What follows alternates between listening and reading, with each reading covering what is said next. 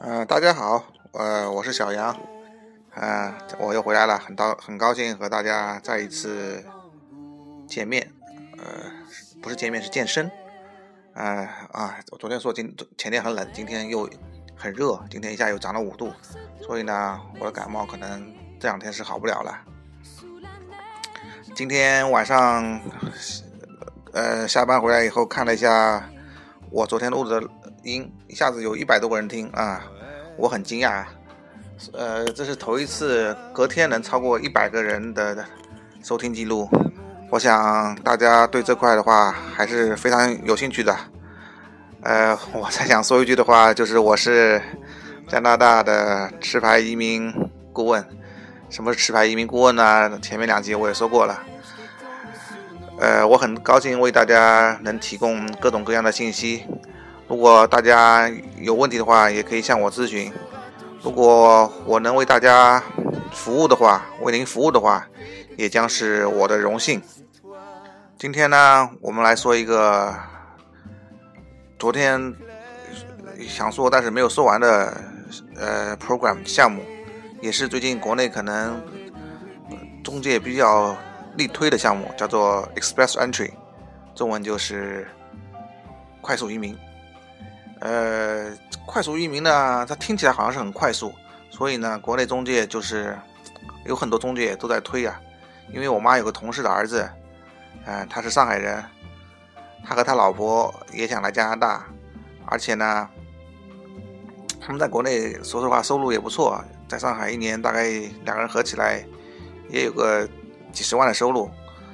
他们呢还特地去北京找了一家很知名的大的中介公司，申请这个 Express Entry。他申请的时候，我就知道他们是非常难过的，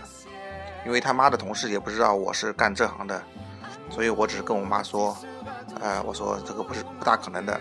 果真，现在已经大概过了大半年了，都有十个月了，还是没有消息。而且呢，呃，他老婆雅思也就七分吧，但是他老婆是在一个很著名的会计事务所工作的，是 B 打头的会计事务所。好了，言归正传，我就给大家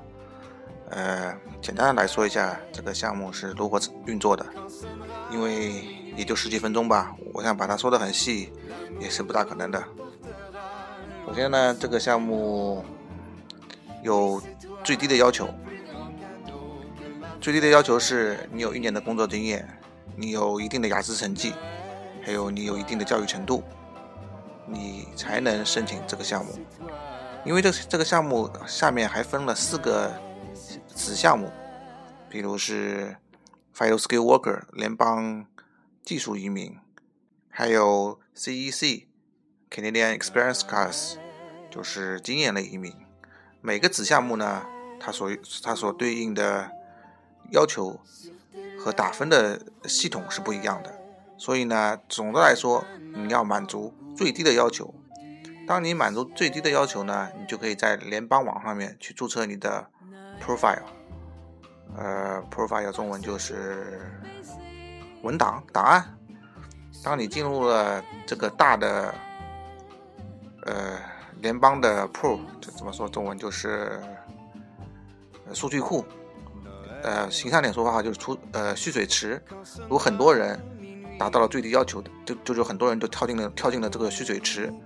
然后呢，联邦政府再根据六个因素：你的语言能力、你的教育程度、你的工作经验、你的年纪、你是否有加拿大的 job offer，呃，就是你是否在加拿大的工作邀请，或还有最后一个就是你的适应能力。他们来根据这个六个因素来为你打分。就相当于一个游泳池里面有很多人，每个人的身高是不一样的，每个人体重不不是不一样的。联邦政府呢，联邦移民政府根据这六个因素来做出打分，同时他会就像打拳击一样，出一个 round，就是一个回合。比如说，今天我想要四百五十分的人，然后四百五十个，然后四百五十分以上的人呢，就全部从游泳池里面上来；四百五十分以下的人呢，还继续留在游泳池。这里插一句，最近的一次呃 withdraw 是四百五十九分，大概有一千五百十七个人吧，应该是好像被选中。然后这些被选中的人，就是被抽上来的人，还有六十天的时间完成余下的工作。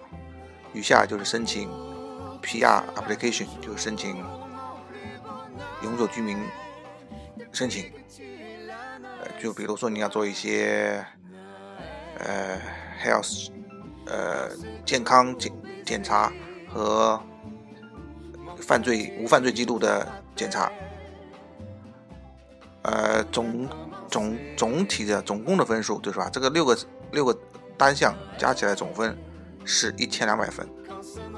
一般是在一百五十分，一般是在四百五十分到四百八十分之间浮动的。呃，这个就相当于及格线吧。但是，请大家注意，如果你有加拿大的 job offer，如果加拿大有一家公司请你。光光这一项就六百分，所以说，只要有人请你，你是百分之一百会被联邦政府所选择的。那些没有被选择的人，就是那些还在游泳池里面的人，他们有一年的时间会继续待在这个游泳池里面。呃，因为每次的分数都不一样，所以这些人，比如说上次是四百五。这个人四百四十八，他可能下次是下次联邦政府只要求四百四十五，这个四百四十八人就有可能被抽中。同时在这一年里面呢，你可以提高你的英语成绩，这样的话或者提高你的法语成绩，或者你去修第二门语言，这样呢你就可以把你的分数提高。提高了以后呢，你下一次有可能就被选中的机会就会变大。当你被选中后。你要向加拿大的政府证明你有足够的钱来维持你刚到加拿大的生活。比如说你是一个人的话，那你就至少需要一万一千九百三十一元加币。那这个是今天的要求，但是如果你明年申请的话，那可能明年会变。两个人的话呢，就是一万四千八百五十三元加币，大概也就是。七万五人民币，哎，这个我想对大家来说应该不是很大的问题。对我们中国人来说，如果你有工作邀请一个 job offer 的话，那你就是不需要有资金证明的。接下来呢，我说一下这个四个分分别的子项目，第一个叫做 Vital Skill Worker。就是联邦技术移民，我想这是大多数人都听听说过的，因为之前整个项目就叫 final Skill Worker，然后这个 final Skill Worker 被砍掉了，然后被换成了 ECE 啊，不是不是，对不起啊，换成了 and 呃 Express Entry。第二个项目呢叫做 Skill Trade，就相当于有点像你有特殊的职业技能吧，比如说。像电工，或者哪怕是屠夫，或者是会做烘焙、厨师，这些人都可以来加拿大，因为这些人都是加拿大 labor market，就是劳动力市场所需要的人。但是这些人来的话，你也是需要有一定的雅思成绩、英语能力或者法语能力。第三项呢，叫做 Canadian Express Class。就是加拿大经验类移民，经验类移民呢，就是你有一你工作过一年在加拿大境境内，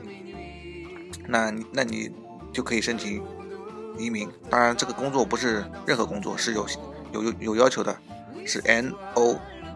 或 N O C A 零或者 A B 的工作，叫 Knock Zero 或者 A 和 B。大多数的中国留学生呢，是通过 CEC 来达到移民的。后一个呢，第四个呢，叫做省提名，叫做 professional nominee，就是比如说 BC 省选择了你，那你就可以申请联邦联邦移民，因为每个省它还有自己的项目，自己的技术移民的项目。呃，申请进入这个 Express Entry 这个游泳池呢是免费的，所以任何人都可以去申请。你只要是登录加拿大移民官方网站，你把你的资料都填上去，就会申就就可以申请，这是免费的。只有当联邦政府、联邦移民政府向你发出了邀请函 （invitation to apply）。但是你收到了邀请函，并不代表你百分之一百能得到 PR，呃，就是拥有居民卡，因为就像我上一期节目说的，有两种情况下你是会被拒绝的。第一个就是你，呃，身体很不好；第二个就是你有安全问题。还有呢，我想强调的就是，如果你当建立你的材料的时候，你做了不诚实的表述，比如说你雅思是六，但是你填六点五，到最后被移民局发现了，那这个是移民局会非常严厉的呃惩罚你的，叫做 mispre mispresentation，然后呢，你就变成加拿大。inadmissible 的 person 就是加拿大不可进入的人，五年内你是不能再申请移民了。然后呢，在这个三个项目下，就是呃基础移民，呃还有是呃有有专业技能的人，还有就是加拿大经验的移民，这个三三个项目下，它就会有一套的打分系统。有你的年纪啊，你有还有你的工作经验，就像我之前刚才说的，还有你体呃，还有你的文化程度啊，你是否有国外的工作经验啊，等等等等，你有没有伴侣啊？有伴侣和没伴侣的分数是不一样的。然后就是来把这些分数叠加起来，因为如果想要说这些分数的话，我想在呃录音里的话，我是。不能说清楚的，因为我只能给你，只能告诉你这些分数是是多少。我如果我告诉你的话，那也是没用。比如说你是十八岁，